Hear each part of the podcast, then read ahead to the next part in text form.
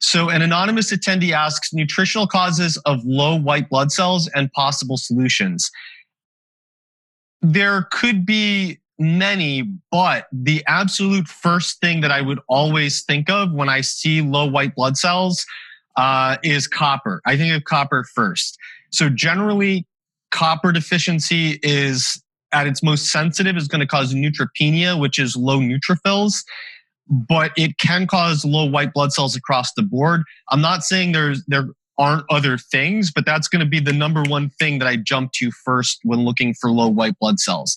Solutions, well, I'm not going to assume it's copper. What I'm going to say is, do we have copper here? So the first thing is, is serum copper or serum ceruloplasmin, which are the two most important markers of copper status, are those included?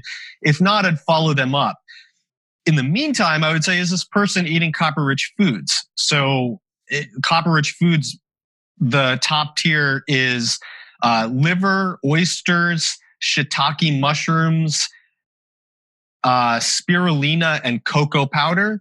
And then the next tier is basically all other organ meats besides liver, all other mushrooms besides shiitake, all other shellfish besides oysters, and then legumes, potatoes, and a couple other things. Um, I do have a that covers the basics, right? So I'm going to look at that. I'm going to say, are there any top tier foods in this uh, in this person's diet?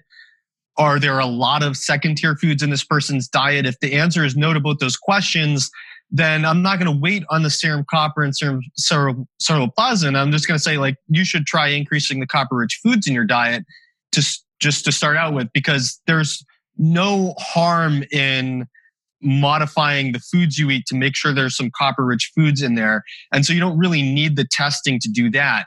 But I would definitely get the testing before I would start doing any bigger interventions than that. For example, I'm not going to start that person on copper supplements if I don't have good data backing up copper deficiency.